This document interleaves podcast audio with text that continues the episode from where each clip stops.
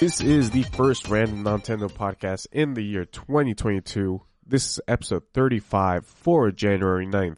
As always, to my virtual left, we have Jason. Hello, happy New Year again to anyone saying your random Nintendo last week. And to my virtual right, we have Angel. What's up? Yo, I hope everybody had a good and safe New Year's. Uh, today we will bring you guys the Quarantinis, the second annual Quarantinis. Uh, it is our personal award show. As we did last year, we aren't necessarily awarding our favorites that were released in the year 2021. It's more about our favorite pieces of content that were new to us in the year 2021. So the movie could have been from the 80s, but if it was your favorite, that is, uh, you can mention that one. Uh, Which little, admittedly makes Yeah, it go for very hard to physically deliver some of these rewards to the recipients because if some of the stuff is old, good luck finding the people. They may not even be alive, but in spirit, Yep. they won Uh, and they know it.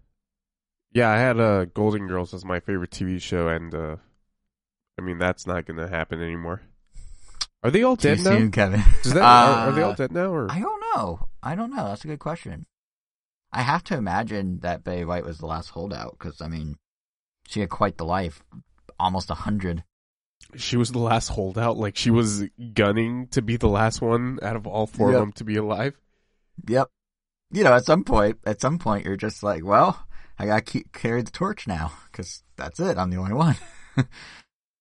Actually, I don't Igor, know. There might be ever, other uh, ones that are alive. Golden Girls fan. No, I was I was aware that they existed. They made uh I guess for a funny I guess it wasn't really cameos, it's more of a reference in Gumball because they kind of based the whole episode around the Golden Girls, but yeah, that's pretty much it. What what And was Ben- the Golden Girl? I never I never saw an episode of Golden Girls. What exactly was Um, it about? These, Just I a think, group of friends being sassy at each other. yeah, this older group of women that are just sassy at each other, and I didn't realize the level of sass initially because I thought Golden Girls was like kind of like, said. Yeah, I was agreeing with you, but I was just say I, I, I thought they were, um, like I thought it was a soft, like kind of a gentler show than it was, and I started seeing clips, um, after Betty White passed away, and I was like, wow, this this show actually like, this was more of a modern comedy than I expected in terms of like the level of humor and and whatnot. But but yeah, that is you know a sitcom that just starred older women essentially, slightly older. I could have sworn that it was like the four older ladies bringing up stories, and it would essentially just be flashbacks. I guess I was wrong. Jesus. I will be honest, I've never seen a full episode, so I couldn't tell you. You've never seen a full episode? No, I've just seen clips. Okay, well, I wouldn't expect. Ah, you know what? I would expect you to have seen a uh, full episode by now. Angel, I not so much. Would have too. Yeah, I would have expected me to as well. Now that you mention it, because I'm Oh like kind God, of plugged these- in in that way. They killed it on television. Season four got an average of thirty-three point one million viewers. Golden Girls. Yeah. Yeah, that's a bygone era of ratings right there. No show. What- what do if you any show got even a fifth of that, it'd be a hit. The Game of Thrones finale got like, uh, how much? uh, that's a good question. But Game of Thrones got like kind of a, eighteen. Yeah, and Game of Thrones was kind of a unique situation. Oh wow, TV I got thirteen time. actually. Yeah, so I know Breaking Bad. I mean, the- the one I and that was always- most. The one I always think about is like apparently the viewership for the finale of MASH in the seventies or or not seventies in the eighties or whenever MASH was on that that comedy was like like it was an event that people were comparing to like the Super Bowl in terms of audience, and there's no way any show will ever get anywhere near that number. Like MASH had sixty, I just looked it up, sixty uh over one hundred million viewers, a sixty point three rating and a seventy seven share, whatever that means, but hundred and six million people watched the finale of MASH. No show does that. Like how? How? It's crazy. I've never seen an episode of MASH. My dad used to sometimes watch reruns of it. Um, it's basically it was like a comedy set in um a Vietnam base. But That if you are here in LA, seem like the okay. Well, yeah, I know, right? But if you're if you're here in LA and you go into Monica Mountains, they still have like the like the base was built in the Santa Monica Mountains, and like there was a helicopter there and some other stuff, and they and a like an old Humvee Jeep thing, and they left a lot of it there.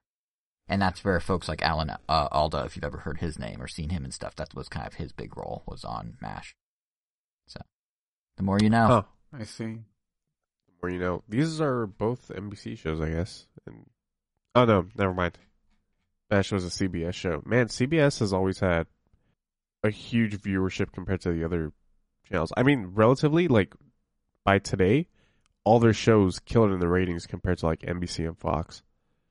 Their secret weapon is they skew they uh purposely target older demos. Like the That's joke about like. CBS being for like, old people is old people in quotes, but yeah, like a lot of their stuff is aimed at either older or just like broader, like the like more digestible. Like they don't they don't That's take the, they don't do weird people. stuff like Community or whatever. They do more like surefire things. they Hmm. don't take risks, I guess you could say, in the same way. Oh, they yeah, they clearly do not take risks. And if anything gets Mhm. like lower than like five million viewers, they just cancel outright. essentially. But yeah, they're Yeah. like they're the ones that really like keep the like laugh track sitcoms alive. More so like the multicam ones more so than uh, I mean ABC does too, but and but like as NBC was going further into, you know, office style single cam like kind of awkward humor like CBS was like, "Don't you love laugh tracks? Come on back." And just had so many. You know, and obviously they had success, Big Bang Theory being probably the biggest, and now Young Sheldon spun off from that. is huge. So Terrible. Young Sheldon. But uh is what it is. uh before we get into the quarantinis, uh we want to talk a little bit well, Jason, Jason wanted to talk a little bit about a couple things that did. he still did over these last two weeks. Uh One of them was the last like, with? well, one of them's been the last like thirty six hours because it literally just came out, which is right, the Weeknd's new that album. Yeah, so I don't know who out there listens to the Weeknd, but this guy just out of nowhere ish. but no, this guy, um, the Weeknd just put out a new album called Dawn FM. Uh, it was he announced on New Year's that he's like not gonna do a rollout, and then like he proceeded to do a small rollout. But either way, it came out on Friday, and uh, it features Lil Wayne, Tyler the Creator, uh, Quincy Jones, the producer of the music from Uncut Gems, uh, OPN, I forgot what it stands for though, and Jim Carrey, which is not a name you'd expect. But yeah, basically the, the premise of this album is, um, if you are listening to a radio station as you are stuck in purgatory trying to reach heaven, I guess, or hell, you're just in purgatory and you're trying to get to your destination, the light at the end of the tunnel. And the host of the radio station is Jim Carrey, who honestly is the best feature on the album. Which again, not a sentence I thought I'd say, but he outshines Tyler the Creator. He definitely outshines Lil Wayne, who feels super outplaced. But um, but yeah, the whole album's just you know the Weeknd had a crazy year and a half run with After Hours and the Super Bowl performance and everything in between, and he did this really interesting thing for those who didn't follow, where essentially um he made every music video, every performance, live performance, and everything in between all be one thread of one character that mirrored the basically the premise of the album, which is this person like kind of going through this whole breakup and riding high and being like kind of crazy, and then um you know doing a bunch of drugs and doing all these damaging things, and then like kind of coming to his senses and sort of scaling himself back down, realizing he misses the person. And it was like the the album was like very like cinematic in a way. Just it had a lot of different sounds. It was kind of like this lush thing. And now, eighteen months later or so, he puts out this other album that is all very one very cohesive sound. It has this radio theme, so he's still doing kind of the world building. But it's interesting because that one was this huge expansive thing, and this one feels like this very kind of like small scale, tight, compact thing because he decided to very heavily lean on the 80s, the sounds of the 80s. Like it's super synthy, like really like raw synth, like Daft Punk-ish, or what Daft Punk samples at least, or if you dip deeper into the 80s, there's some like Depeche Mode or like Pet Shop Boys, or like those sorts of sounds. And then he just sort of rides that sound with the Uncut Gems producer guy, uh, by his side for essentially the entire album. Like it's probably, it, it, the transitions, the sequencing, the way he try and makes it seem like a radio station, like it, it goes by very quickly because it almost, in a way, all sounds like it's blended into one giant song. Although it still has some, um, you know, obviously breakpoints and whatnot. But it's just interesting because it's you know this guy with this huge vision for one album, and now he's sort of pivoted and is doing this vision for a different album, and in execution, it's maybe more elaborate than what he did for After Hours, um, but it somehow simultaneously feels smaller scale just because of how uh, the, the the kind of vibe he went with and how he sort of brought it all together. So. Um, it is very good. I didn't say that part. It is, if you like kind of like synth wave or like that sort, you know, new wave or like just synthy, electronic-y things, it is very good. Um, it's just, yeah, this guy's music literacy is like crazy, like the Weeknd, Like, I don't know if you guys probably not, but he hosts an Apple radio show every so often called, um, Memento Mori. And like this guy that knows like, like the Weeknd knows like all sorts of deep cuts and interesting little things that happen in music and to hear him then take some of that and put it into the new album. Like it's not just like, oh, it's 80s, so it's gotta have synth. It's like, oh, well, this long song, I need to do something where I like kind of talk sing at a low pitch, cause that's what like Depeche Mode used to do, or like Pet Shop Boys used to do. So I can't just do synths. I need to like match the synths with that sort of specific pitch for one song. And his other thing, I need to do this. And like, like he's pulling, you know, there's one song called Sacrifice that sounds pretty much like a, uh, interpolation of Thriller, and he goes for like a Michael Jackson thing, and you know Quincy Jones is on the album, so I guess that's with the blessing there. He's not just ripping off Thriller, but um, yeah, it's just interesting to see him dive that deep into it and have it work that well, and have the production be that good. Like arguably the production's better than After Hours, um, if you've ever heard After Hours, but uh, yeah, it's just it's just interesting to see like how do you follow up with the biggest album of quarantine, I guess you could say. How you follow up with the, the, the biggest song in chart history? Blinding Lights is officially the biggest song ever charted. Like, how do you follow that up? And I guess this is how you do it. You build a whole separate world, you do a separate theme, and maybe it's not as cinematic, but it, you know, it's kind of tight, compact, and you get Jim Carrey to narrate, and he somehow is the best thing on the album. but, um, or the best feature, I should say. But yeah, so that was kind of like a quick take. It's, I'm still sort of digesting it because it's only been out for like a day or so, but I've already listened to it like six or seven times over, which is already like six or seven hours worth of, of listening to it. Um, but yeah, I mean, do you guys ever? I'm sure you've heard Blinding Lights on the radio, but have you guys ever like been into the Weeknd at all, or? Mm, no, and I've definitely been very aware of the Weeknd because of someone, but mm-hmm. you're welcome. I was ever a fan. Uh, no, I, I mean, I don't seek out his music. That's just not my type of music. I'm, I've been always more of a rock guy. But I will say, Blinding Lights and uh, the one that really kickstarted his career. I, for, I forget the name of the song, but The Hills. No, the other one. Uh, well, he did the song for Fifty Shades. Earn it, earned it. Mm, definitely not. Uh, Can't feel I mean, my I, face. I, I, don't know the face one. There we go. Can't feel my face. Yeah, the song about Uh, cocaine that won him a Kids Choice Award. Yeah, that that song is that song is all right, Yeah, yeah. but no, definitely not Um, not my speed. That's fair. Yeah, it it is interesting that like a lot of early Weeknd fans, like some have gone along for the ride as he's kind of gone the pop route, and this album is super pop, but like there is like a contingent, and it's still not necessarily your speed, Karen, but there is a contingent that's kind of bummed because he used to be like really like like it was like dark, moody, like kind of like gritty sounding. Like if you listen to some stuff on Starboy, it's like super like like trap influenced drums and whatnot, and like kind of rap influenced and sort of hip hoppy. And he's definitely sort of pushed that to the side. There's a couple songs on this album that you could argue maybe have some roots in that. Um, and he's still very like, uh, uh, at times like sad boy, I guess you could say. But, um, yeah, no, he's definitely, as he's gone mainstream, gone more, uh, pop and like this, this 80s album of his. And he's dabbled in 80s for a few albums, even back in Starboy, he was doing some with like a song called Rockin' that actually, weirdly enough, was written by Justin Timberlake, but, um, is that one could fit on this album, but like he's definitely moved more in like a mainstream kind of almost happier sound, even though the lyrics still aren't. So, um, yeah. So even if you like like one Weeknd and don't like the other, or if you don't like the Weeknd in one way, he has kind of evolved into another way. But yeah, it's still not rock by any means. Although there is an acoustic guitar on the second last track, which surprised me. Um, Sold. Yeah, there you go. There is a strummer too, so you are in. but yeah, the um, it's just a very well done album. The production's super good, and it's just like I said, it's just really interesting to see how do you follow up because you know there, there's and like people are saying this about Billie Eilish after her first album, like there and Imagine Dragons had this issue, and all these mainstream artists like you have a big first album, then you hit the sophomore slump as it's considered. Like how do you follow up something that big? And the Weeknd had the luxury of it being five albums in, maybe six albums in that he now had the biggest album, but how do you follow that up? And the fact that he went for another concept and pulled it off is just like you know that that's impressive. So, so that was my spiel on Dawn FM. Check it out if you like 80s or you like The Weeknd or you just like synths. Just it's like very synthy, very synthy, Like both as well. wonderfully synthy. Yeah. What was that? And if you like both as well.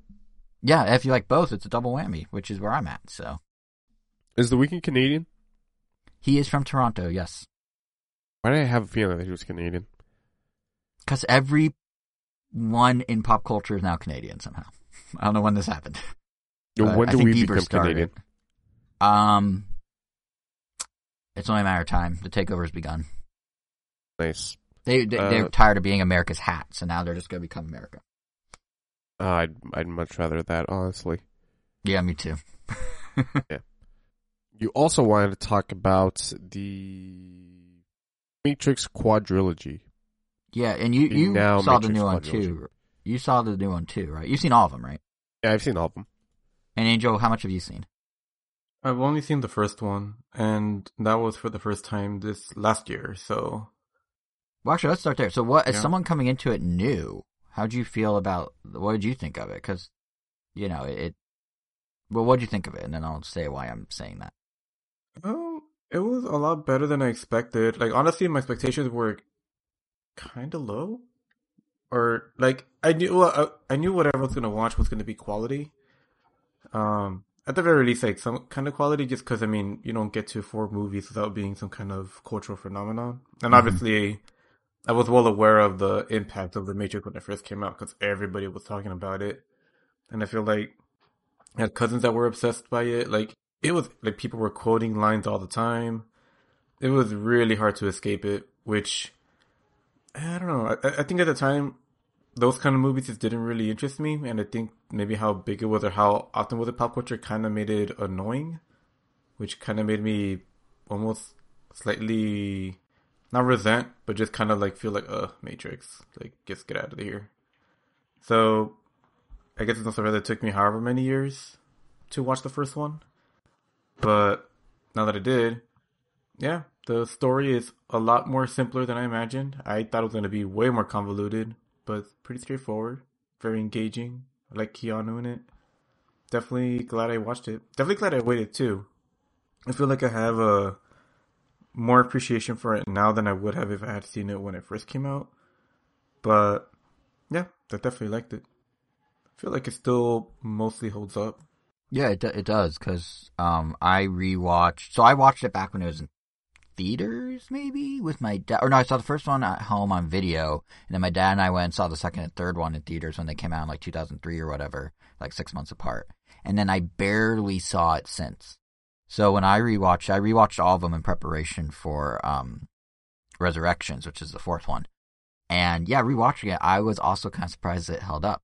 And the thing I was most concerned about, and even you know asking you what you think, is I was wondering like the one of the big reasons the Matrix took off as it did is besides like kind of toying with ideas of like the impact of technology back when that wasn't the trope that every media piece of media did. Um, was the you know the special effects like that was like it was like a showstopper. Like you've never seen a movie like this. So I was curious, and it, it it's kind of interesting to hear that um you know you seeing it a year ago when those special effects are kind of like rote and normal and not like that special. They're just effects. Um, you know, it's interesting that it still held up to you, and and that was something I kind of noticed too when watching it. But I had the kind of nostalgia angle too. Was like when I watched it, I'm like, oh yeah, it still holds up. But like someone coming in fresh, that's interesting that it held up for you too. Um, but yeah, I I rewatched all of them, uh, all three, leading into the fourth one, and I think that probably helped for the fourth one. Um, because Kevin, did you did you just watch the fourth one like kind of off the cuff, or did you? Because I know you saw it, or did you kind of prepare for it? Uh, I prepared for it. I this was also my Okay. first time uh watching The Matrix in its entirety Oh, this last what did year. you think of it in that case? Holy shit. Okay, so let me explain. I had never seen The Matrix from Yeah. front to back in one sitting. It's always been in chunks. And so with like the release of Resurrections, I thought, screw it, this is the year that I see the entire series. And specifically with The Matrix, my mind was completely blown. I absolutely love that movie. I like now understand the hype similarly to Jason and like what similar to Jason, similar to Angel, and like why it's so praised. I now get why it's so influential and why it's like re- regarded not just as one of the best science fiction movies, but as one of the best movies of all time. I've thought about the first Matrix movie at least once a day ever since seeing it, and this was back in I don't know, it's not that much, it, like mid December, but still, it, it's so good. I, oh man, I I love the cast. I, the I love the premise. I love the the action, the set pieces.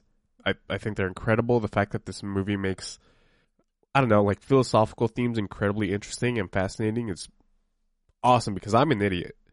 So like wrapping all that up within like a techno cyberpunk action thriller just keeps me wanting to see more of it. Uh it's actually become one of my favorite movies of all time for sure. Uh and it's the winner of my favorite movie for the Quarantini. So when we get to that, there you go. The Matrix. The first time I ever saw it, and it's like my favorite. It, 21 years. 21 year old movie got my favorite movie. Wow, yeah, that that really speaks to how well it can like age. Now, what did you think? And is where things get crazy with the fandom. The less said about the What sequels, the you- better. yeah, I was gonna say, what do you think about the second two? Uh, Reloaded is at its best just a fine movie. Mm-hmm. Uh, Revolutions, I think, is absolute crap. And Where do you your- just want to get into Resurrections? Well, I was gonna say, what are your thoughts? Because this was a big flashpoint in the in the uh, um, discourse of the second movie. The overly long dance slash borderline orgy party at the start of the second one. Did that oh, what did I think of it? ta- did that take you out of it as much as it took a lot of people? And even when I rewatched it, took me out of it because I forgot just how long and cringy it was. no, yeah, I was like, I was expecting it because I had heard so much about it. Mm, okay. Yeah. Yeah. It um I think your kind of assessment of the second two is is not far off. I do think one thing that they did okay with across the trilogy um is this kind of it it has done cuz your point about the philosophical being wrapped in like techno babble essentially. Like the the there hasn't been a movie I can think of that quite or a franchise regardless of the quality of the second two movies. There hasn't been a franchise that has quite done that interesting mix of like religion and technology. And I don't necessarily mean like, oh, like, oh, they're making like Jesus imagery in, in the Matrix, which like really hang you over the head with that in the third one. Like they literally show a giant white cross. Uh, but I mean, in terms of like different religions and toying with all that, because there's a lot of like East, like traditionally like Eastern thing, like Eastern philosophy things mixed in there too. Like it is interesting even though the quality of the movies kind of go down, that they still find different ways to sort of toy with these ideas, and maybe they don't execute as well as the first one because the simplicity of the first one, I think, is what made it work so well. Um, like the simplicity of the structure, because in the second one they have like a lot more elements going on. But it is interesting that they managed to make a huge blockbuster franchise that toys with these ideas and do it, you know, three times over. Um, even though, Oh yeah, maybe it was just. Hmm. Oh, sorry. no, go ahead, Uh, go ahead. Before I forget, yeah, before I forget, one thing that did almost ruin the first one for me was the ending. I don't know why. Like, I guess like Was it I was Neo enjoying the movie. floating? Or was Neo flying? no, it, it it it was the whole like him getting revived with a kiss. It just felt like Oh, okay. after Yeah, everything yeah, we went through, it was it Yeah. was like what? Like that that that's what they actually do that? They actually Disney this thing? Well, it, it's funny because like the movie, Like even if supposedly there's like some better meaning to it or something, but it just felt like they ran out of it. It just it literally felt like they wrote themselves into a corner and like like uh, what do we do? How do we? Uh, just give them the kiss, like revive them with the kiss. I mean, if you look at the Matrix by itself, which I think was originally it was a single movie, they did not like the sequels happened only because the first one blew up how it did. Um, yeah, I think that was because the whole you know Neo being the one is very clearly uh, you know a Jesus parallel. So I would guess that was supposed to be like the revival of Jesus. Except I don't know how else they would have done that. But yeah, I it- mean, they it- didn't have to do it with the kiss. They could have found a less cliche way, but yeah, yeah, but um, I yeah that with all everything they came up with, it, it just made it feel more. that's fair. Yeah. That much more appalling. That Yeah. come up with this like Matrix concept and all these other things, and and it's just a kiss. But yeah, that was Yeah. the only thing that bothered me. Yeah, no, that's that's fair. Yeah, it uh, it definitely was a little forced compared to like some of the other stuff they do in the movie.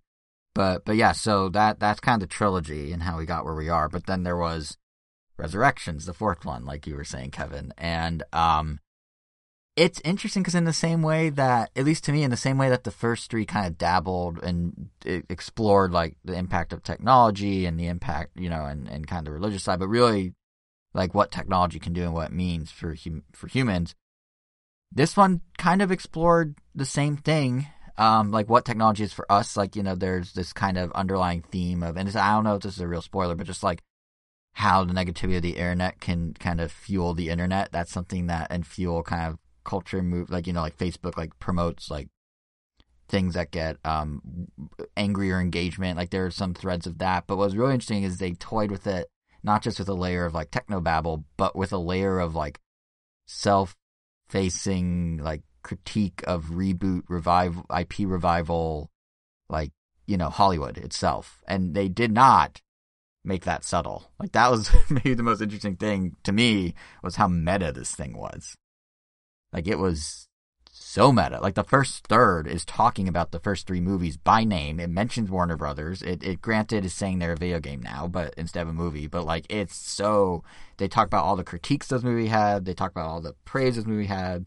Those movies had. They made reference to like uh the Wachowskis, who are now the Wachowski sisters. You know, like the, they both uh, were transgender, and they make reference like, you know, is it an allegory for trans uh, politics? Like all this other stuff is like this is very, very, very self aware, which was kind of interesting to see when there's so many reboots that take themselves super seriously. Um, I don't know how you felt about it, Kevin, when you watched it, but I thought it was an interesting idea that they toyed with that. I think it was an interesting idea. I don't think the execution was that well done. That's fair. Um, what what was kind of? Do you think it was just too on the nose Um, or too blunt? it absolutely was way too blunt.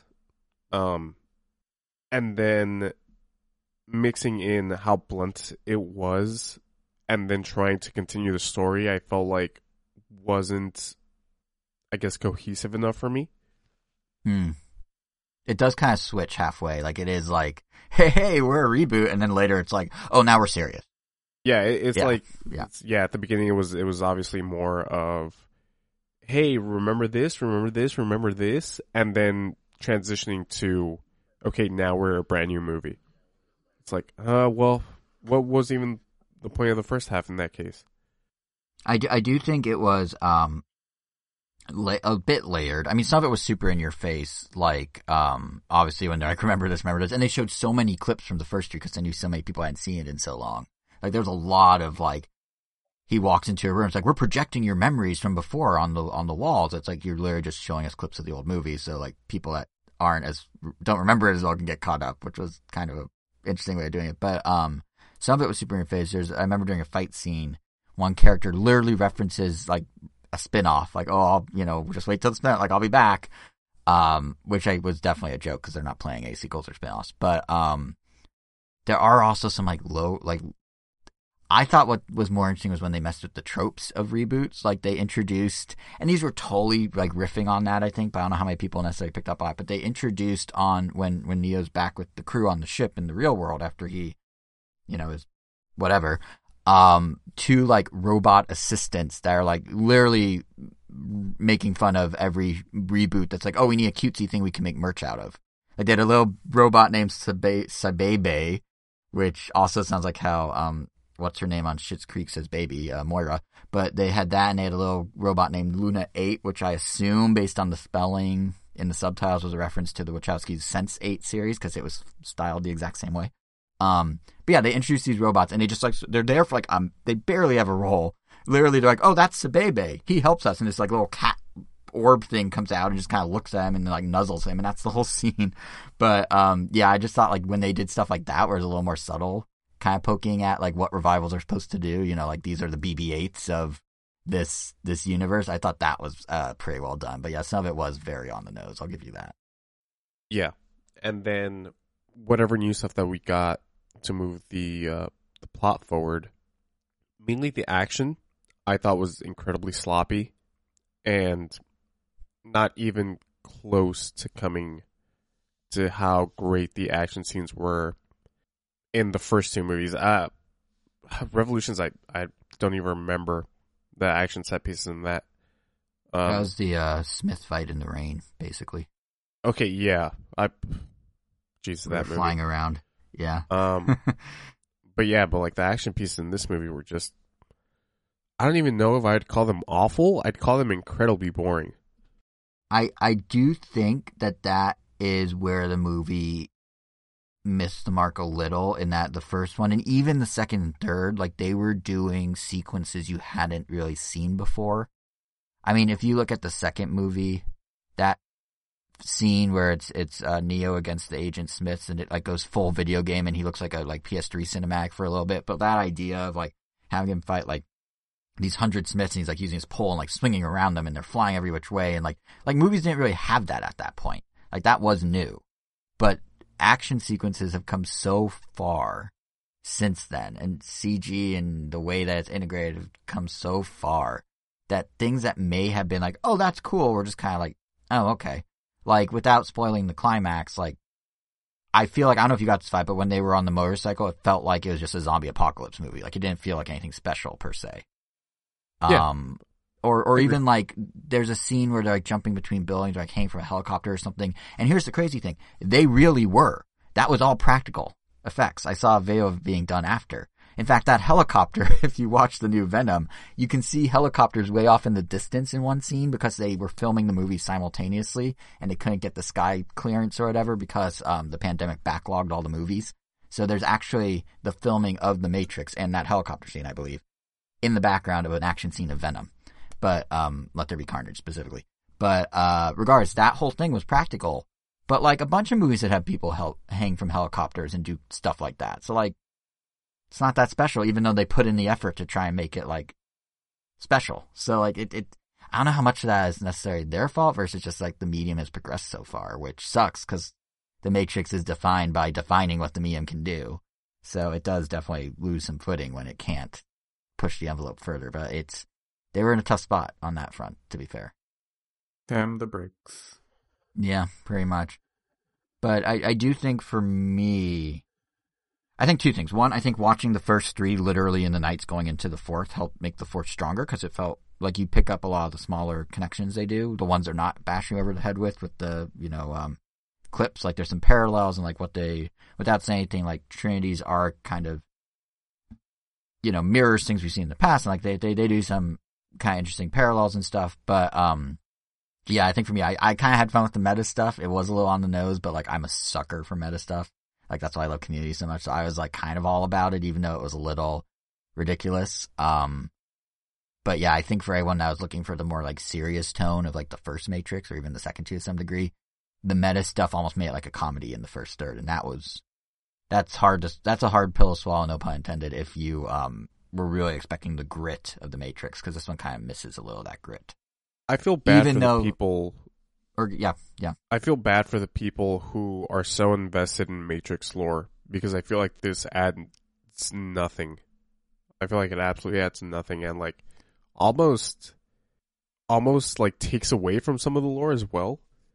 Uh, like spoiler alert. Uh, actually, no, we won't get into it. But but there's something that happens with uh, with Carrie Ann Moss's character at the end of the movie Mm, hmm that uh, got me thinking. Like, really? After four movies, you're gonna do this? Uh, okay, I guess. There was, and I guess another spoiler spoiler alert, but that isn't really spoiler alert. But like I was saying before, like how they were tr- sort of catching up with the times and making commentary on modern stuff. There was a very, which makes sense given what the uh, Wachowskis, or specifically Lana Wach- Wachowski, went through herself when she, you know, transitioned. There's definitely a very much female empowerment vibe with this movie, which is totally fine. But yeah, it does because of that change some of what the first three were saying about certain people and certain characteristics. Yeah. Yeah, If, if yeah, which um, yeah, which I mean that's the you know Lana Wachowski. That's where her personal life journey has taken her. So I understand why she would do that. But yeah, I could see if you're trying to follow the deeper lore that it, it doesn't contradict, but it does uh, add layers that com- make things a little more complex than they were before, or need to be maybe in the story. Yeah. Yeah. Um, But yeah, overall, like I actually kind of had fun with it, but I I don't think I don't think the movie was entirely necessary. I enjoyed revisiting that world, and I like, like I said, I like the meta stuff personally. But um, yeah, I this this was it was interesting. It was interesting. It, it was interesting to see what amounted to a studio cash grab that tried to be more than just the revival for the cash grab, but was still ultimately just the revival for the cash grab. If that makes sense. No, yeah, I agree. Um, and she has gone out and said that, like, this movie was going to be made with or without me, so Mm-hmm. I am glad that it was made with her involved. I just don't think, uh, I was necessarily a fan of what she did. Yeah, and I do think the ambition's there, which is which is you know the fact that they were trying to toy with like essentially three levels of a movie because you had basically a new Matrix, a new societal commentary, and a commentary on the fact that they were doing a new Matrix with a new societal commentary. So like that that was a lot bigger than what a lot of these reboots are doing. But yeah, it doesn't necessarily stick the landing particularly strongly. But if you like the franchise and you're willing to just give it a shot, I'd say it's it's worth watching just to see where the ideas go. But uh, I wouldn't necessarily like hold it to anywhere near the same level as the the first. No, absolutely not. Yeah, yeah. Uh, cool. And with that, let's get into our second annual quarantinis. Uh, I might actually have COVID. I've been exposed to like COVID by three or four like coworkers by now. I'm not feeling any symptoms, which is great. So I might actually have to be in quarantine again soon. You, I'm gonna test it uh, on Monday. yeah, I was gonna say, I might get that checked. Uh, hopefully you don't. Fortunately, this time around, it's a milder version of COVID for the majority of people. But Yeah, hopefully, but I yeah. don't know. We'll see. It, Um, it is weird that like because we were talking what three four weeks ago on our, one of these recordings about like we might have to rename the quarantinis because like it's not quarantine chronicles you know it's our nons maybe call it the nonnies or whatever. I don't think we knew at the time that like so many people would be back in quarantine. So it's it's weird that like it lived up to its name. Unfortunate that it lived up to its name, but here we are with the name being relevant again. Yeah, but um, with that, Everyone wearing their tuxedos, everyone in their award attire. uh, I am Work in, PJs, yes. yeah, I'm in uh, some Persona Five sweatpants. Uh, very very comfortable. I feel But like anyways. this episode. I just say I feel like this episode's weirdly like split because like everything I just talked about, like the two talks I brought up, have this weird through line of leather jackets. Like all the Weeknd stuff is like he's wearing basically Matrix clothes, and then the Matrix, and now it's like all right, take off the jacket, put on the tux, onto the awards. I wonder if there's some sort of synergy there, some corporate synergy happening. Maybe I mean Is he's he on definitely Warner Brothers label? No, he's on uh, Republic, I think. Republic Records. Although I don't know who owns Republic. It might uh, Columbia, I think. So no. Um, Uh, so- but his music videos, like for his single, definitely reference like The Matrix and Blade and like that sort of era of movies. So there's some there's some deeper societal synergy going on with the '90s revivals right now. I think. Gotcha. Okay. Yeah. Well, uh, screw it. Let's just talk favorite movie in that case. Uh, I already said mine, The Matrix. Crap, can't believe it. Uh, took me 21 years to see this movie, but uh, I'm glad you so did. happy that I did. finally. yeah. Yeah, led led to some uh, disappointment, but we're still fine. Once I go next. through, yeah. Uh, I guess I could go next. Um, so favorite movie. So yeah, Matrix was definitely great, but like I knew there was gonna be a part of me that, like, I'm like, all right, I'm probably gonna enjoy it, even though like I wasn't necessarily looking forward to seeing it, but you know, I still liked it. But it didn't really. It kind of surprised me. I think the movie that I'm gonna give it to was one that I thought I was gonna re- just not enjoy at all because it just didn't feel like it would have been my type of movie. But I ended up really did enjoying it a lot, which I think made me enjoy it that much more. Are you are you about to say Dirty Dancing? Yeah, I'm about to say Dirty Dancing. Wow. So yeah, because that movie definitely just really caught me off guard. I did not expect to like that movie, which just made me like it even more, basically. So yeah, Dirty Dancing. Interesting. Did you ever talk about watching it on the show before? Like, what was it Pretty sure I about? I, I'm pretty sure I did. Did you? I I don't definitely remember. did. What what what was it about it that Yeah. like clicked? Well, well, if if I if I didn't talk about it, well, it, it's just the way the romance was done. It didn't feel forced. The I don't remember the name of the actors. Patrick Swayze. Um, Wayne, Rest in peace. Pa- yeah, Point Break or Breakpoint. Um, Or Ghost, if you enjoy Yeah. pottery scenes that are slightly sexual. I haven't seen Ghost. Um, but yeah, Point Break was really great in it. The the choreography was really great, but yeah, I think it's just the way the the romance develops. Like it just didn't feel like a as like a as cheese. It didn't really feel like a really cheesy movie. It felt believable, and I don't know. By the end of it, I was just really into it. You're just not going to credit And the female lead again, uh, opposite Swayze. You know her. I from- said I didn't remember. oh, I didn't catch well, I said that. they were both great, but I just don't remember yeah, it's. her Uh, name I had or to what look it else up. she was in. It's Jennifer Grey. You I may could know only her from Break. Ferris Bueller's Day Off. She was no. Okay. I've never seen Then you do not Bueller's know her from Ferris Bueller's Day. What? Yeah, stop naming movies we haven't seen, Jason. That's rude. Uh, you guys have never seen Ferris But- Bueller's Day Off? Never. Def- definitely not of its entirety. I might have seen just. I think I've only seen a, s- the chasing with at the end or the running sequence. Hmm. Chase. And that's yeah. it. But Wait, so yeah, the the like bow bow chicka chicka stuff goes over your head every time a show or movie references it, or do you know that's referencing Ferris Bueller? I mean, I know that's reference Ferris Bueller. Okay, all I well that's never better than know nothing. that, that it was uh, Ferris Bueller. Oh yeah, yeah, that whole like that song and like the sunglasses and all that. That's Ferris Bueller. Yep. Sunglasses. Yeah, like usually when they If you're wearing sunglasses, you're referencing Ferris. exactly anyone in life wearing sunglasses. No, I mean like when people are like when they use that song and then there's like someone skipping something and they put on the sunglasses and stuff. Like if they're ditching something, that's usually a Ferris Bueller reference. Like if they ditch something and put on the sunglasses. But anyway, okay, onward, carry on. There is a sequel Yeah. to Dirty Oh, Dancing. What's that? And a reboot. Dirty dancing dirtier. Third year? What? Dancing, dir- dancing, dancing dirtier.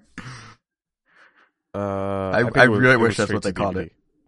Yeah, Dirty, uh, Dirty. Dancing 2 came out Um, in 2004.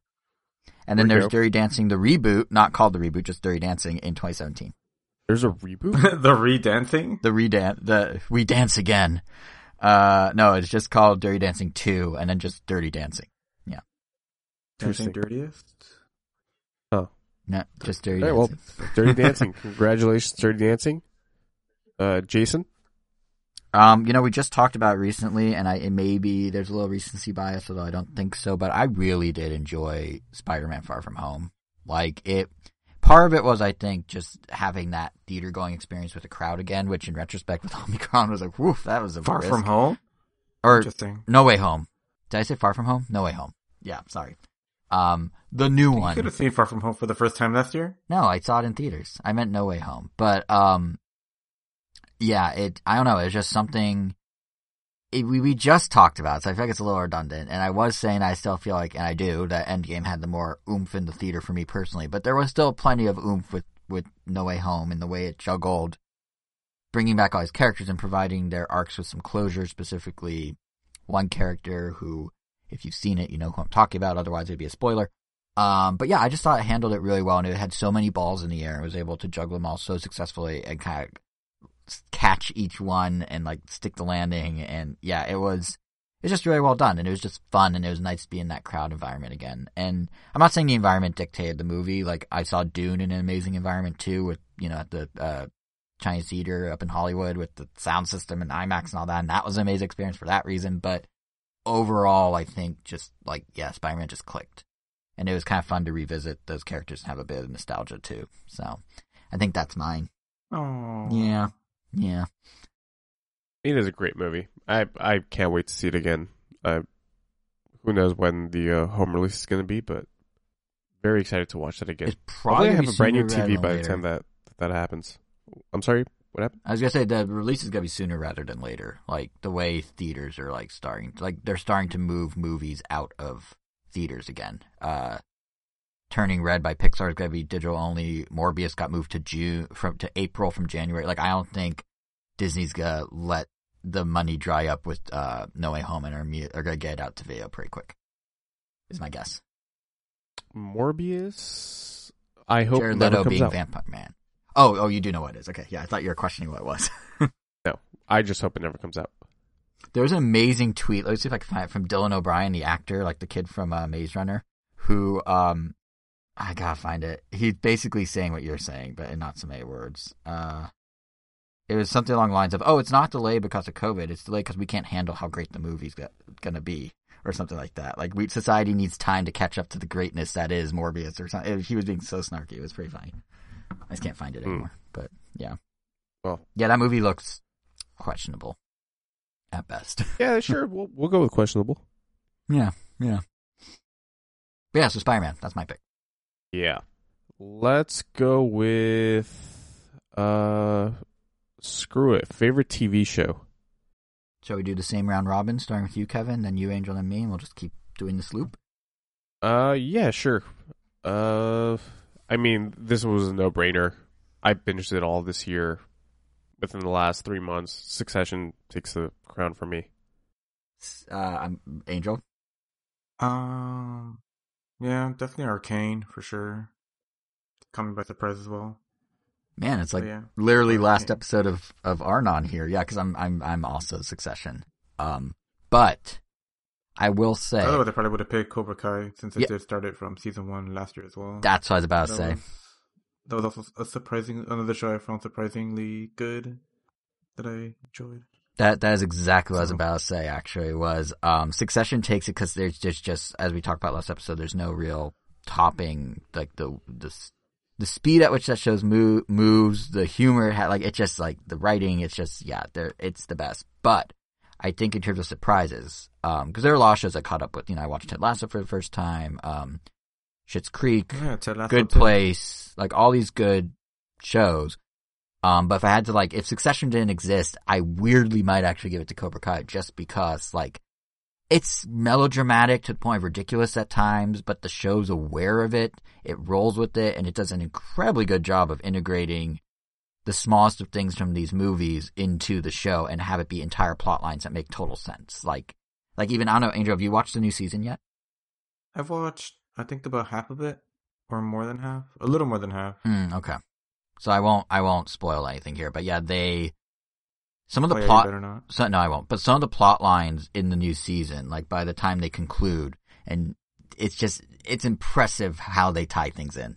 Like just it's they do a really good job, and it's a show that like I feel I was super skeptical of early on when it first was on YouTube. I know when you first talked about it on uh Quarantine Chronicles, I just like I don't like what like there's no way this is that good, and it is very good. It is very ridiculous, but is aware of it and it works with it, and Are the yeah, so are Hmm. the action scenes actually like I guess well made? they um well they're all actual like karate that they learned, so they're real, which helps. Um they Sure, I start don't expect out it to be CG. No, but I mean like it's not like they have like weird like camera cuts where you don't actually see like real whatever. But I, I will say the action scenes have gotten better over the years. Um, season four, they actually feel a little more cinematic. Like they do some like tilting cameras and some other stuff that like you could see. This is the first season that has a Netflix budget and it shows. Like they put a lot more money into this one. They got like some cameos that aren't necessarily Karate Kid related, but it's got like big name people. Like they, they have a lot more money to work with. So the action scenes I would say are better now. Like um, like even do in the fights look choreography. like Power Rangers? Is what I'm trying to No, I, you know what show they look like Power Rangers on? Sometimes. Yeah, uh, early on they look more I like it. Later on they look less like it. Um, the show that really screams Power Rangers to me lately is one we also haven't talked about, which is Book of Boba Fett. Uh, I don't know where that show's going to be honest. Like it doesn't have its hooks in me yet. Like I'm following it because I like the Star Wars universe, so I'm curious what happens, but it doesn't have the immediate hook of like Mandalorian, you know, having to protect the child or whatever. But some of those fights, man, like straight up Power Rangers. No offense, Lucas, but straight up Power Rangers. So, so by comparison, Cobra Kai's a step up from that in the later seasons, especially. Gotcha. Wait, is Lucas actually directing this one? What? No, I mean Lucas, like the company, Is it- like Lucas, Lucas um, film. Oh, yeah. No, it's actually Robert Who's directing? Rodriguez that's Do you happen to directed know? the first uh, Book of Boba Fett episode. Spy Kids? Yeah, Huh. and you know, like Grindhouse and stuff. But sure, Spy Kids, yeah. Um, but yeah, so so what else Succession gets it, but special mention to Cobra Kai just because we already talked about Succession like two weeks ago. We talked more about the special mention than the actual. Only because we winner. just talked about the actual winner recently. So, Yeah. Yeah. yeah, yeah. All right. Well, I will take one that I'm pretty sure only I have. Uh, favorite manga that I read, or like favorite book. I don't know if you guys read anything this year. I don't know if technically reading manga, you know, because there's so many pictures involved. Uh, It counts. A favorite manga. There's words. Uh, all right. Yeah, there's words in there. Well, that's like Yeah, you were gonna say something. I don't know. I don't know. I was gonna say like, well, I mean, in that case, like just calling it favorite manga just is good enough then. Yeah, Oh, that's true. um, yeah, Because that's a good point. Yeah, I don't think this will come like as a as any surprise to anybody who listens to this podcast, but I mean, Chainsaw Man. You can go back to to that episode where I just wax poetic about it, but it truly is like my favorite manga of the last year and of all time.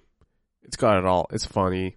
It's violent. It's incredibly horny, but like it can also be very down to earth and like very somber. I it's fantastic. Its anime adaptation is finally coming out this year, which depending on the animation, I think has a chance at being the best anime of 2022. Like fingers crossed. And apparently, part two of the manga is also coming out this year, so definitely looking forward to that. Uh, yeah, Chainsaw Man, go read it if you can. Shonen Jump app, only two bucks for the entire thing. We are Wow. not sponsored by Shonen Jump. That's actually a steal. Not sponsored by Shonen Jump. Yeah, that's actually like, a a- steal. what a bargain! have a ton of really good manga to read. You got all of Is it a Dragon flat? Ball, Wait, is it a flat Get two, or is it like a subscription? I'm sorry. wh- Is it a flat two dollar one time fee or a subscription? Oh, it's a subscription, but come on, two dollars. Yeah, that's still only like a quarter or a fifth of like a streaming service. Yeah, Yeah, exactly. and at a price like that, who can't subscribe to Shonen Jump, the official app? Find it on iTunes and uh, or not iTunes, the App Store and Google Play. Not sponsored. I can't wait to get my manga fix. There we go. Perfect. Uh, I guess not quite a manga, but um, I mean, I did. I still read comics every day. Well, every month. Mainly just like Transformers and Ninja Turtles. So quarantine will basically come down to whether one year Ninja Turtles was better than Transformers or vice versa. But considering I kind of stopped reading Transformers, I still get them every month. So I have like a backlog of like maybe twenty issues to read. But I don't really know why I stopped. I think at some point I maybe I think I missed a few issues or they didn't give them to me from my pull box, so I had to wait a couple months to get back into it. But the plot got very very thick that I needed to reread stuff, and you, uh, I think it it's a very political comic, like very very political. It's like I'm watching an episode of. It's like when you watch that TV or that type of TV that you really have to be focusing, and even if you like distract yourself for a second, you just get lost. So that's kind of how it is right now. It's interesting, but yeah, you can't be in any mindset. So yeah, Ninja Turtles still definitely had. I would give them my comic of the year for sure. They wrapped up some new stories, came up with a bunch of new enemies, reintroduced a bunch of old characters from the show and old comics in interesting ways. Just I don't know. I guess where the story is now is definitely no, it's interesting. they introduced a f- new the- turtle, right? Oh yeah, but that was two or three years ago. A lady point. Oh wait, turtle, isn't really? it? Yeah, that's old. Oh wow, I literally And this- just heard about her now. Crazy. Yeah, and that character um was in the comics, like in the comics for like about two years before she became a turtle. Um, so it was really well done. It wasn't like it just came out of nowhere. Like everything felt like, oh, it just made sense. Which uh, Uh, classic yeah. artist is she named after? Or did they drop that None. motif? Because Leonardo, Michelangelo, you know, what's her no, name? yeah, no, yeah, they no, yeah, they they dropped that because she Oh. was just a, yeah, she was just a, a foot soldier at some point. I swear, if her name's just like Janet- Sally, like, oh, here's Leonardo and Michelangelo and Sally. Yeah, what's her No, name?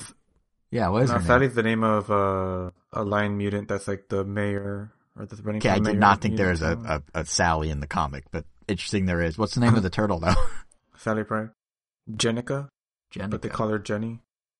Okay, well that was a little anticlimactic. yeah, I was like, wait, what? I mean, there are female artists. Like, okay, whatever. Well, I mean, Venus de Milo was the It- character in uh, I, Mutation, right? Was Venus de Milo was she Yeah. was she a human that turned into a turtle, or was she always a turtle? Honestly, I'm not sure. as far as that one goes, because I didn't really watch um the next mutation. Oh, But- you got a homework to I don't do. know. Eh, this this doesn't that universe doesn't matter to me. Wow. that- that was just very to the point. Okay. Well, yeah, because I mean the next mutation, eh, it it just wasn't very good in general. It's like discount Power Rangers, but yeah, I mean even the name Jennika, I feel like if she had been named after Renaissance artist, it probably would have been. I probably would have been happy with that because it would have felt like, oh, that's way too much of a coincidence. Because, like, what are the odds that a random person with a, you know, Renaissance inspired name happens to turn into Ninja Turtle? I guess this way it's like, you know, just feels more natural, I guess, or less forced in. But I guess that's beside the point. But yeah, I guess that's my, I guess, reading material that I had. Congratulations to TMNT. Uh, who's the publisher of that? Is it still IDW? Yeah, are- Yep. And they also publish Transformers, right? Transformers.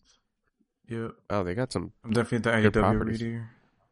Yeah, they have a lot of good stuff. They have Sonic. They also publish a lot Okay, of well- Marvel comics, which is really oh, never mind. They they they were they're two for three. I heard the Sonic I mean, comics are actually Sonic good. co- I'll- yeah, I was gonna say like I've heard a lot of Oh, really yeah, positive things about. Sonic comic, but but yeah, like I it, it throws me off. I didn't know that they also publish Marvel. Like they have like their own line of like Spider-Man comics and other stuff. Oh, And I was really? like, Wait, what are these? Wait, Like, how- are these? Why? What? I don't I don't know, but they do. Doesn't make any sense, but Who owns publish IDW? Some Marvel con. They have. Yeah, are they owned by? No, I looked it up. They're owned by the Zedge there's- Nordic there's no NUF shot. Ltd, which sounds like an investment firm or something. Huh. Yeah. Well, Uh, yeah. Then I don't know. They also published some Star Wars comics, which That I you knew. think Yeah. Disney Disney would use Marvel. well, yeah, But they, the contract they may use already be in place. But the contract may already be in place the same way that until Disney bought Fox, they still didn't have back Fantastic Four or X Men. That's probably what happened with IDW and Star Wars. Rights are so dumb. They can be. Like Yep. like publishing rights are so dumb. I hate But can you it. imagine though, like if you are IDW and then just one day Disney buys Lucas Arts or I mean film, and then you're just like, oh, cool, my contract's Volanoid, and I had all the or null and void, Volanoid, null and void. There we go. And I had all these comics in the work, and now it's just money down the drain. Like it would suck for you as IDW if that happens. I, I do get why they have to preserve the contract at least until it lapses, but yeah, the Yeah, whole I thing is kind of silly. Yeah. Cool. Just a Uh, little bit. Jason doesn't have anything because he doesn't read. Hey, I read. I just don't read comics. I mean, I can tell you right now. I was opening it while waiting. This past week, I spent 15 and a half hours on Twitter. That's a lot of things to read. And it's the number one app when I pick up my phone by a large margin. Actually, number two Well, apps because I have very two Twitter terminally apps. online. Yes, two two Twitter apps. So combined, it's a lot. Wait, are you doing favorite app? No, I'm just saying. I That's not do. new I app, do though. read a lot. I read Twitter. No, but actually, if we were doing favorite reading, there are two I want to shout out. I don't know which is the. So there's that Nintendo book about Iwata, Ask Iwata, where it's like him talking to developers. That was cool. That's Nintendo though. Not Nintendo. One I I guess I could shout out. Seth Rogen wrote a book back in May. Um, and it's basically like anecdotes from his like life as he like interacted with different people in Hollywood and the different experiences, and including George Lucas. Speaking of Star Wars, um, and yeah, it's just like these funny anecdotes, and he, you know, he's he's a comedian, so he's good at telling stories, and the book's just it's kind of light and breezy, but it's it's fun. It's just a fun read if you like like to hear these sort of inside stories and wacky shenanigans that this guy has gone through. Um, so yeah, just a small shout out to his book. Wow. Also, my So, copy's signed by him, which is appeals kind to of the cool. Jasons. Yeah, exactly. But yeah, uh, it's it's like speaking it's of like a Todd words, book. So I guess speaking of words, uh, what the heck is Wordle? I refuse to Google it because because Um, you'd rather uh, lo- use the podcast time to enlighten the l- larger like- world. Yes. yeah, it's like why Google it when I could just ask someone here that actually uses it? Because like I've been seeing a lot of people on my timeline. Okay, Who call are you me out. with Random- that comment? Just Hmm. call me out. Say it with your chest, dog.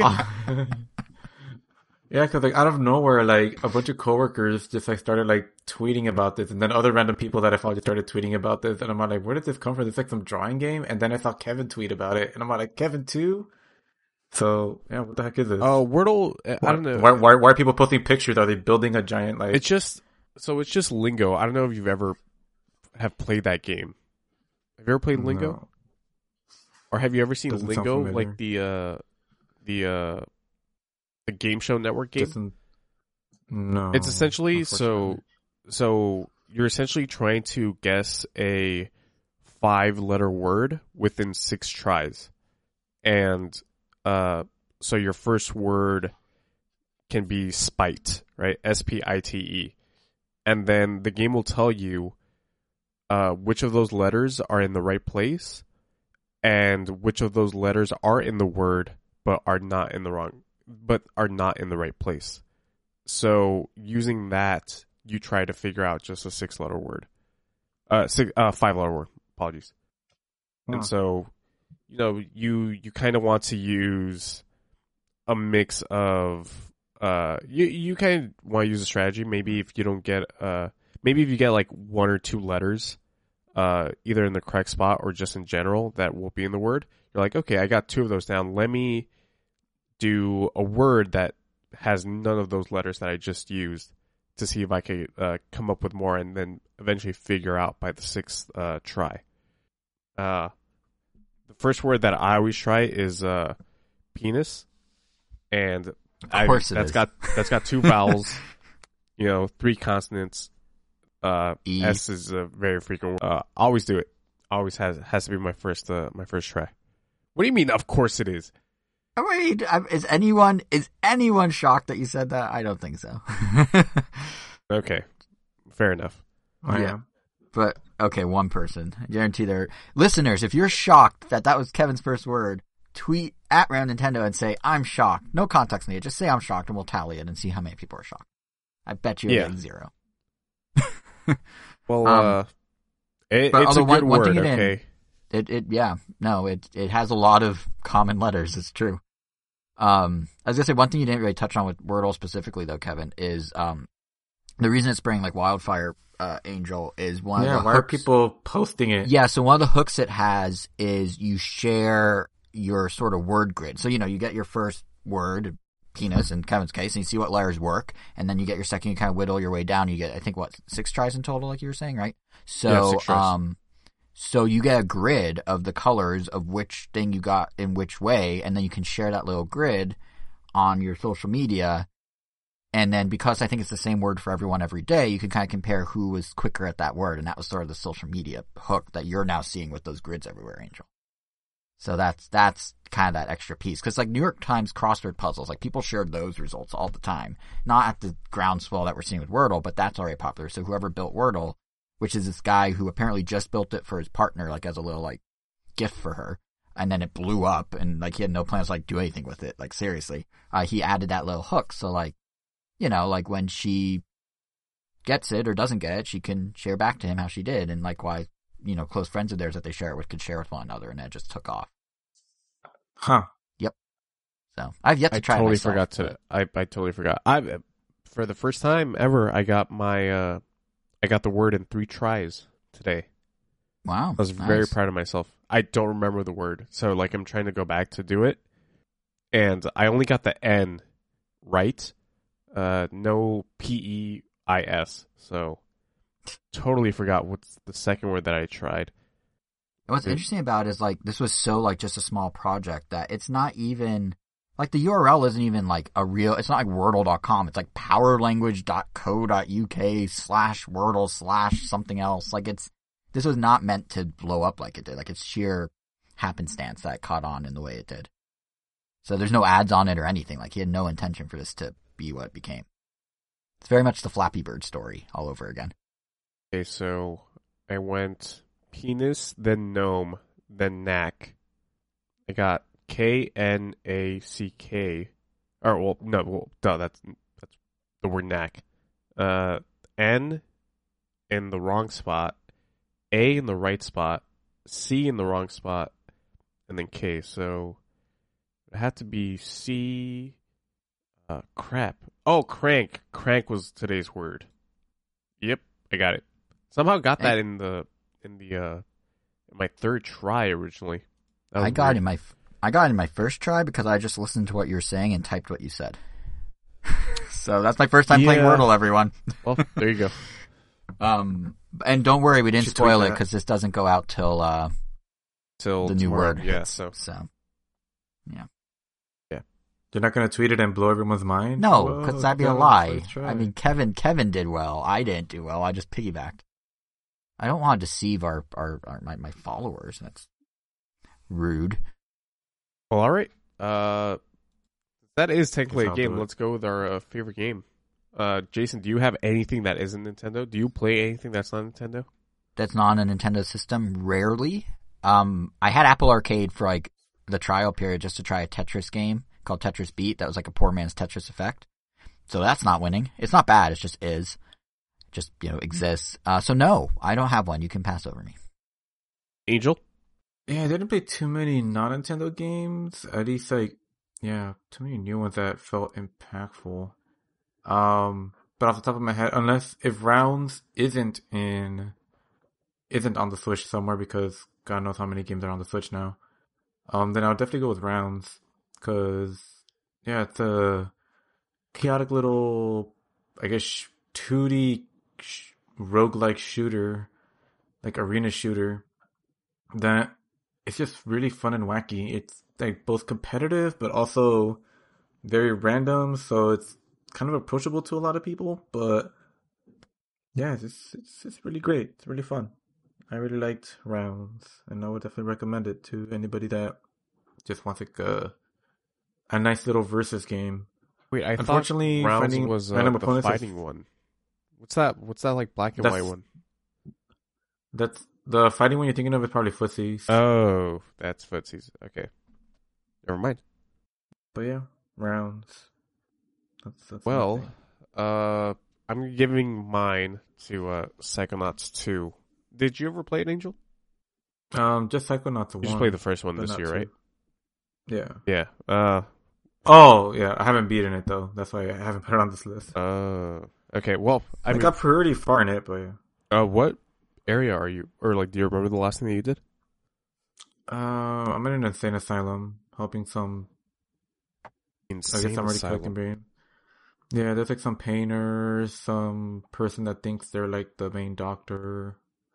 I don't I remember? And I'm like that? helping. I'm, I'm I'm- helping find the brains of my friends because like he's literally the only one left at this point. Oh god. It feels like I'm in the end game. Oh, oh yeah. Then it, Just- it has to be the last level at that point. Then. Just, just the way like everyone's talking, it's like this is it. This is uh once you find this kind of, kind of deal. Yeah, yeah, yeah. All right, for sure. Yeah. Uh, well, second Psychonauts too. I won't spoil anything, but I don't know. Second Psychonauts 1 was like one of my favorite platforms of all time. And then I was really worried about this game going into it, but I shouldn't have been. This game exceeded my expectations for sure. You know, it took 16 years for this game to come out, and they just knocked it out of the park. Like the game's presentation, just like the first one, it's incredible. The visuals are amazing. Uh, the guys on the Nextlander podcast put it the best when they said that the music is pretty much as close as you can get to Danny Elfman music without it being Danny Elfman, which is true because it's got like this whimsical flourish even when it's like at its most epic. Like the the voice acting is top notch. The story is like full of twists, humor. It's full of heart as well. It's by far my favorite story in a video game in the last couple of years. And like the gameplay is just really really fun. They brought that classic 2005 platformer feel into the modern ages and it doesn't feel ancient, but that just might be more of a testament to like how great the original game was. Uh, the level design might not be as inventive as like the original's Milkman conspiracy or that kaiju level, but they're definitely trippier and less of a slog cool. to go through. Um, yeah, I, I just think it's like the perfect sequel to what I thought was a almost perfect game. Yeah, so can't wait to hear what you think about it, Angel. Like, like I said, the the the levels might not be as wacky, but they're still definitely incredibly fun to play. For sure. Let's go into Uh, what what have we done so far? We've done favorite TV show. Show, Favorite movie? movie, reading, game. I think there's music and Oh yeah, let's do music. I don't know. Okay. Uh, you you go ahead.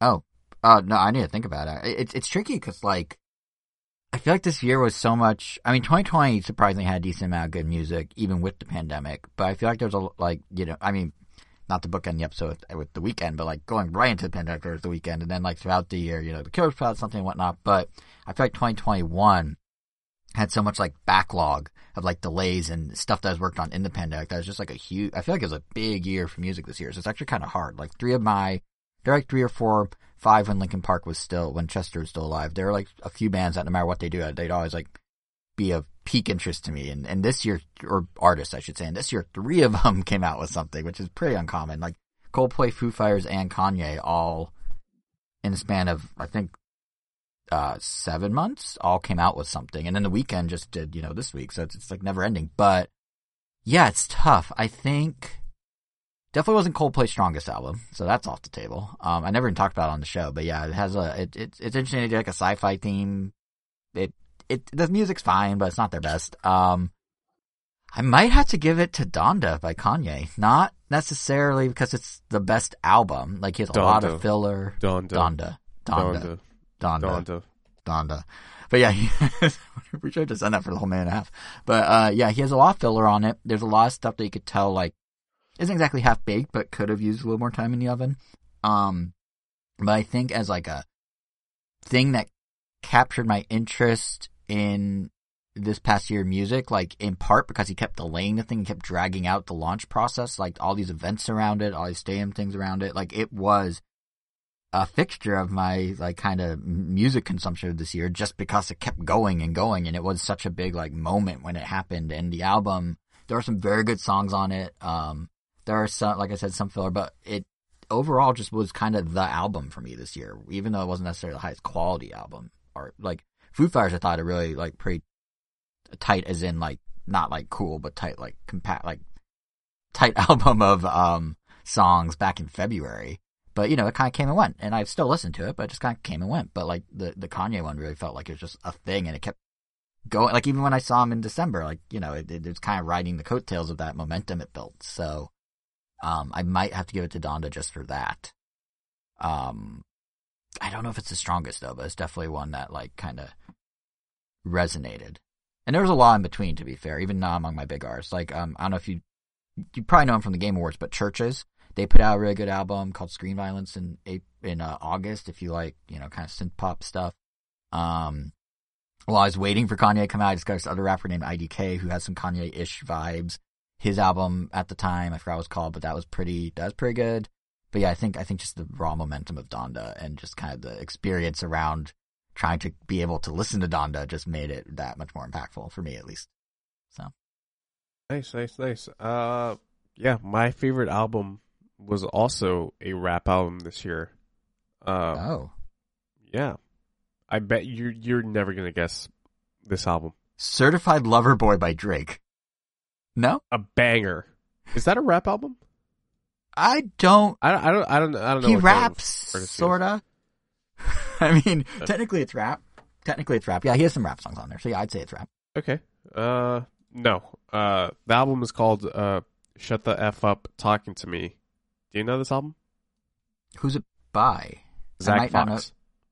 I do know of Zack Fox. Yeah, okay, but I don't know Yeah, the album. So, Yeah. Zack Fox, comedian, best known for the song "Jesus Is the One." I got depression. Uh, this is What a sort of like a a yeah. Uh, it's a it's a song. Let me tell you. Uh, I don't know. It, Zack Fox is a comedian. He's not a tame comedian. He's very out there. He's gotten banned off Twitter for some, uh, I would say sort of tasteless, uh, tasteless jokes. Uh, regardless, this is like a legitimate rap album that's like grimy, it's raw, and it's hilarious at the same time. It's not necessarily a comedy album in the same way uh, that like the Lonely Island uh, has their comedy rap stuff. Uh, but they are in the same realm where their music has no right being as expertly produced as it is, Mm, considering that they're so funny. Uh, like the beats are incredible. Zack Fox has an insane flow for being a comedian, but maybe that's actually to his benefit. Uh, I think the first and only single is called Fafo would give you a good understanding of like what his music is all about. Uh, I'd also just recommend listening to some of like his uh earlier stuff, and by earlier I just mean like I think 2019 is when he had his first single. But there's a song that he has that's called Square Up that's all about fighting. Uh, and then definitely Jesus is the one I got depression. Uh, that sort of became a viral hit on like TikTok and stuff like that. If you don't like those songs, you're definitely not gonna like this album. Uh, but man, I just think it's really hard not to like his music, even if you don't like rap music. I absolutely think everybody should check it out, especially if you're in it for a good laugh. I'm definitely intrigued because like I like the grimier sound of a lot of hip hop, and I know you said the Connie Stallions are different, but like Lonely Island doing kind of like not serious rap, like I I I mean one of my favorite, not even kidding, one of my favorite albums from the last few years when Lonely Island did the um uh Bash Brothers thing. Which was like a Netflix thirty minute. It's basically uh, making fun of Beyonce's Lemonade, but it was like about the the two baseball players from the '80s, um, Jose Canseco and uh, the other dude, forgetting his name. And uh, yeah, they did like a whole like concept album about these two guys and their rise and fall. Um, but it was all like joke, kind of like jokes. But the rap production was really good. So like, I'm I'm intrigued based on what you're saying about the production here. Yeah, So, I'll probably check it out. yeah, it's uh, it's fun. Uh, switching over from music to Wait, does Angel Anime. have anything at all? oh yeah, sorry, Angel. you have anything? Definitely no album. At least not that I could think of off the top of my head that I got this year. Any music? Any new The- music that you heard this year? Oh, I can think of one. But, uh, but there's one track that I've um definitely gone back to a lot. Uh, I mean, I guess technically, uh, I guess the Final Fantasy VII remake album. That's the one. I, I definitely listened to that a ton. It was, I think, my most listened to album, in, according to Spotify, and the Nobu, uh, the the composer, I think was also my most listened to composer because of just that album. So yeah, I guess Final Fantasy. You should play that now that it's on the PC. I mean, I have it because of PlayStation Plus.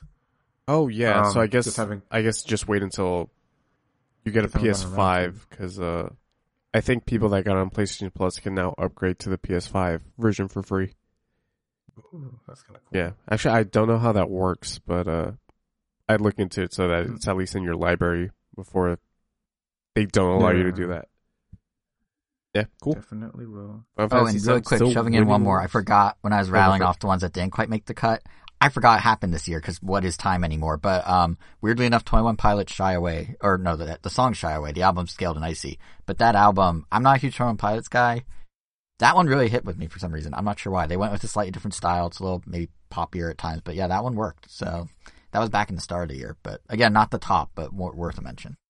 So anyway, cool. sorry. Uh, let's go with uh favorite anime.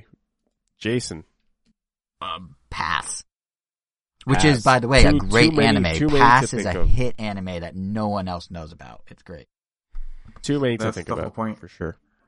Uh, I mean, 2021 was pretty much stacked with uh with anime for me personally. Like Demon Slayer, Mugen Train, uh, Attack on Titan season four, Jujutsu Kaisen, My Hero Academia. But like the one that took the cake for me was uh Kaguya-sama Love is War. I waxed poetic about this anime back in like February, but it was truly like my favorite anime this year that I saw. Uh, Mugen Train almost took it because that is an incredible movie, anime movie. But they finally released a 10 minute teaser for season three about a month ago, and it brought back all the memories I had about how much I love this anime. It's a very unconventional choice for me since I am like a, a shonen brat, and I still don't see myself uh, watching a whole lot of non shonen anime, but this one was like an incredible breath of fresh air that I needed. and season three comes out in April, I believe, which is fantastic. There was a, I guess there was a like two year delay between season two and season three, so uh, yeah, super excited for for that. So Kaguya-sama not mistaken it for me. Angel, that's a good choice. Yeah, I still haven't finished that one, but I really am enjoying what I've seen so far. oh, so you have seen it? Awesome, Oh. that's great. Yeah, due to your recommendation. I know even Elba started watching it recently, and we were having like a nice chat about it. Like, Oh, moments. nice. Wait, he hasn't told you that he started watching it? Yeah, he told me. Uh, he told me Oh, okay. a day or two ago. And it's because I saw that season three teaser with him. I I forced him to watch it with me. Oh, that's funny. yeah. Yeah, it was about a day or two ago that I found out as well. It's funny because I had talked, I had told him a long time ago that I started watching it, but then when he told me that he was watching it, um, I think he forgot that I had seen it already because he seemed surprised that I had seen it. But um, yeah, I think for me, damn, it's really hard. It's like between A Lull in the Sea and Aggretsuko, but I think I might go with A Lull in the Sea. I know I've talked about that show already. It's like you know, kind of slice of lifey, love triangle kind of show, but it just handles the drama really well. I mean, it, it just kind of reminds me of like Cobra Kai, how like everything always feels very unstable. Like, oh, you think, like, oh, look, they're patching things up, but oh, you know, in the background, this is gonna mess everything up. Like, there's always something like that, and it just balances it out really well. But I think like my favorite part about it is just the fact that even though, yeah, it's kind of a romance anime, it does it in a different way that doesn't feel that just feels natural. Kind of going to that word again.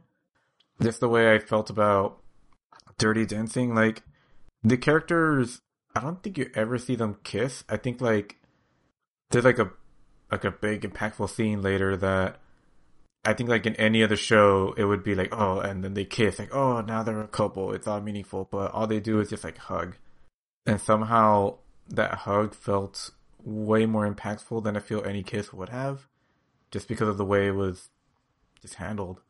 I don't know. Whoever wrote this show definitely definitely took the the time to like you, you could tell this was like done in like mold like many many many drafts. Like a, a lot of things just feel tight. Especially even the even weirdly the fact that uh the show is basically about like, a society of people that live on land and people that live in the water, but the people that live in the water like they intentionally obviously like didn't even try explaining how things work because I feel like it would raise way more questions than answers. So Luca, Like I mean they have TV they have TV in the underwater world, they have paper in the underwater world. Like when you're in the underwater world, it may as well be the surface world. Like this is how it looks when they animate it. The only difference is that you see fish flying like floating around and the occasional bubbles here and there and like the scenery just looks really pretty. But yeah, it's just like you, people could basically fly here so except Luca, when they go on land. basically Luca. Yeah, it's, yeah, it's basically Luca, except you know they don't look like monsters. Right, they right. look still like people. But yeah, yeah. So I think I'd give it to Lona C. That was surprising, to say the least. But yeah, Nice, nice, nice. And to round us all out, uh, I don't know, fit your favorite event or live event. I think this Like one is exclusively Jason. Is it? No one else did any like. It doesn't have to be a live event. It could just be a favorite thing you did. Now that we got to go back in the world a little, like it's got to be something. I know we all did something, Well, I'm Jason. I go out and do stuff. but we all did. You were just at a cabin a couple weeks ago, Angel. You went out in the world. like it's all fair game. Um, I'm Jason. I think I'm better than everybody. I oh nope. Um, but yeah, I you would think Your words, not mine. I'm pretty sure they were your words, but okay. I was gonna say I think um the the logical one based on my talk about like the Donda momentum with Kanye would be his concert, but um weirdly I I think I think the one that just like clicked the most was in August. I didn't talk about it on the show, but in August I went and saw the Green Day, Fall Out Boy, Weezer, Hella Mega tour, actually down in San Diego because it was supposed to be during Comic Con.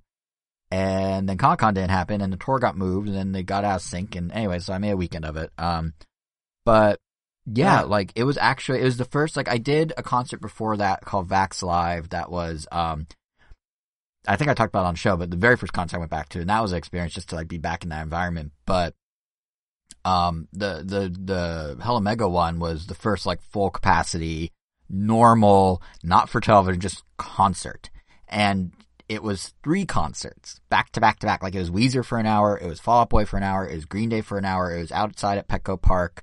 Uh, I somehow scored really good seats through sheer luck, like at a decent price, like in the front and center of it, like right behind the pit. Um, so I had like a great view just again by sheer luck and I was impressed by just how much energy it had and like each band had a full even though it was like an outdoor festival stage setup they each had like a full set built um and like like because they were all essentially headliners even though obviously there was a hierarchy they all had like the budget of a century headliner so they really did have like set pieces and stuff like Fall Boy had so much pyro um but yeah it's just it's really cool because it was like the, the energy of it and just hearing those songs. Like I listened to those bands a lot when I was younger, so and still, so hearing like a lot of that stuff live for the first time ever was really cool. Like I saw, I think Green Day at the Game Awards one year and they did once two songs, and Weezer at like Made in America Festival years ago and they did you know like a twenty minute set or something. But it was cool to like actually hear like all of it and kind of turned into like a mini vacation for the weekend. So that one might take the cake um it, it like I went in being like, oh, this will be fun, but I was like really blown away by like the quality of it and just how how fun it was. So it exceeded my expectations. Um, so that's mine, I guess. I don't know if you guys have anything. It doesn't have to be a concert. It's just anything. Like you know, we all got to go back in the world for at least a minute there for the summer. So and I and I didn't I did nothing with it. I the oh. only thing that I that I did was was uh, yeah, the only one brave enough to do something. Jason was Gilbert's birthday, and that turned oh, yeah. out to be a nightmare for me. I mean, you you you survived. Yeah, technically, yeah, I survived, but I definitely lost a few years off my life. Was that. that bad for you by the end? Did I not tell you the story? I. The the only thing I know is um you we all drank a lot and you and that's about where it ended. That's all I know. Oh, I'll tell you about it after the podcast then. Okay. Ooh, mysterious. Yes. Um. Yeah. Yeah. Maybe I didn't know the whole story, but that see, and that was kind of a nice return to normalcy. Is just being able to all collectively go out and bar hop for the first time like that, or maybe second, no, first time that we all did. Yeah, yeah, it was. And now, now yeah. that's all just fleeting again. It's you know, it's up to the variant at this point if we gotta keep doing that. Well, safely yeah. doing that. Well, yeah, Jason mentioned I did go to a cabin, but we were only there for like a day. Like I hardly consider it an event. It just happened by so. It just came by so fast. But you like you did like LA Comic Con too. Didn't really have enough time to take in everything. Um. Oh, I guess yeah. I guess it was also LA Comic Con. Uh, I mean that was fun. I mean, I, I enjoyed it for sure. It was nice to return to a convention scene after so after a couple years. Yeah, was, yeah. Like, I feel that alone made it feel great. Even if like the convention itself didn't have a ton going on that I really was interested in, it was still fun just to walk down the aisle, see what people are selling, see who's presenting stuff. Like that was cool. It felt it gave me that those like anime expo nostalgia vibes, which I guess tickets are going on sale soon, but I don't even know if that's gonna happen. I mean, it seems like things are starting to drop again. Like we'll see if Comic Con will even be a thing again or will even not be a thing again. So there's that. So, but I mean, hmm. I do. While you think, I do second your. I, I, mean, I guess I guess between those two, I mean, yeah, I mean, I'll just give it to LA Comic Con at that point. Just for, it's definitely the biggest event I went to, and yeah, and it was fun. It was nice just to return to a convention scene. I, I do second your point about like a convention didn't have to be good to feel fun this time around because like I did I did a Complex Con at Star November, which is for those who don't know, kind of like Complex the websites like the streetwear, hip hop, whatever websites. Like us and that same friend Gilbert, we I tend to go with him to this one um, for the music stuff primarily. Weirdly, a lot of Pokemon there this year because Pokemon's now trendy. But um, yeah, like it wasn't the best showing there, but it was fun to just be able to walk around when you weren't being slightly unnerved by people that decide to take their masks off. But um, yeah, no, for the most part, yeah, it's kind of it was kind of nice to be back in that element, at least briefly. Well, oh yeah, cool, cool, like that. In that case, I think that's gonna wrap us all up. Unless you guys want to give awards to anything else that we failed to mention here. Best co-hosts go to Angel and Kevin. I, I did an arm uh, cross, but yeah, no I'll give my best co-host award to uh, to Angel for sure. I I think I would give it to Kevin actually. Thank you, man. I appreciate that. Um, brought a few laughs. Very appreciated. I mean, Jason was a very, very, very close second. I mean, you were really good, but yeah, I think um there was a, an extra kick of surprise that came from Kevin this year. Yeah, it's funny because close second in this instance is also last. So, but no hard feelings. No hard feelings. that is unfortunate. I mean, like i- i- if I had to like assign scores, like let's just say that like if it was out of hundred, like we'll say that Kevin got a one hundred and you got a ninety nine. Yeah, you're still I'll- you're still an take A. You, you- I'll take yeah. it. I'll take it. And it's not that you started from hundred and lost a point. Like you know, I you have to started from build the up bottom. Now I'm here. Is Yeah. what you're saying? Why did I make that at reference? What year yeah. is it? Uh, uh, su- surprisingly, I guess there is like one last random award I could give. Um, and I think Jason might be able to potentially too. Um, I guess like favorite thing I built this year because for some reason this year, especially towards the end of the year, I ended up building a lot of model kits slash Lego sets. Like I built the Lego Nintendo Cube. I built a Lego bonsai tree. I built a model kit for a Woody and a model kit for a Buzz. And I think there's one more that I'm forgetting. To to clarify, uh, the Nintendo Cube is the Lego Mario 64 question mark block set. For anyone that doesn't know, for anyone that thought there was a Lego GameCube, no, it's it's that. But yeah, I mean, well, yeah, I guess obviously the Nintendo Cube was definitely the most complex and interesting one, so I would definitely give it to that. But if we're saying not Nintendo, then probably the bonsai tree. That was pretty nice and serene. If it wasn't for the instructions of the Woody and Buzz model kit being weirdly ordered and portrayed where like half of them were in color and half of them were black and white, which was kind of annoying because you look at the color one, then it's really easy to find the shape almost immediately just by sight. But when it's in black and white, all the pieces kind of look alike toward the beginning, so you have to rely on the, oh, this is E E two, okay. Now to get F one, okay. Yeah, it was a little hampered by that, so definitely giving it to the bonsai tree. I guess I could answer this. You're right. Because I mean, for me, it was the opposite. You started building more as the year went on. I built less as the year went on, but early on, like during more of the proper pandemic, um, yeah, I was I I did a thousand plus piece uh Takashi Murakami puzzle, like the the artist, and that is now framed and hanging in my living room. Or well, my girlfriend I did, I should say. She did like eighty percent of it, so I don't know why I'm taking credit. She did most of it. I just sat there. But uh yeah, that was actually a really cool puzzle. It's like original art by him. Um, and I built a desk. Helped build a desk. Did half of the desk, but it's a nice desk. So I think between the it one of puzzle and the those, uh, desk, the puzzle gets it. that can convert. No, it's just a regular desk. It's like an extra Oh. long uh, white desk that has like a couple drawers I use for work now. But um, I was on a folding table when I first moved into the apartment, like just over a year ago. So it was nice to upgrade to like a nice sturdy desk, and and it's a very clean, like minimalist type of design. And I I, I really like the desk. But I think in terms of if I had to pick a favorite thing to build, it would be the puzzle that I did twenty percent of by far. Yeah. Cool. Well, I guess in that case, that'll definitely wrap us all up. Uh, yeah. We will be back Yeah. next week with a new episode of the Random Nintendo podcast. Uh, but in the meantime, you can check us out on Twitter. We are at Random Nintendo. Individually, Jason is at JSR7. Uh, Angel is uh, Weiro at W E I R O underscore O.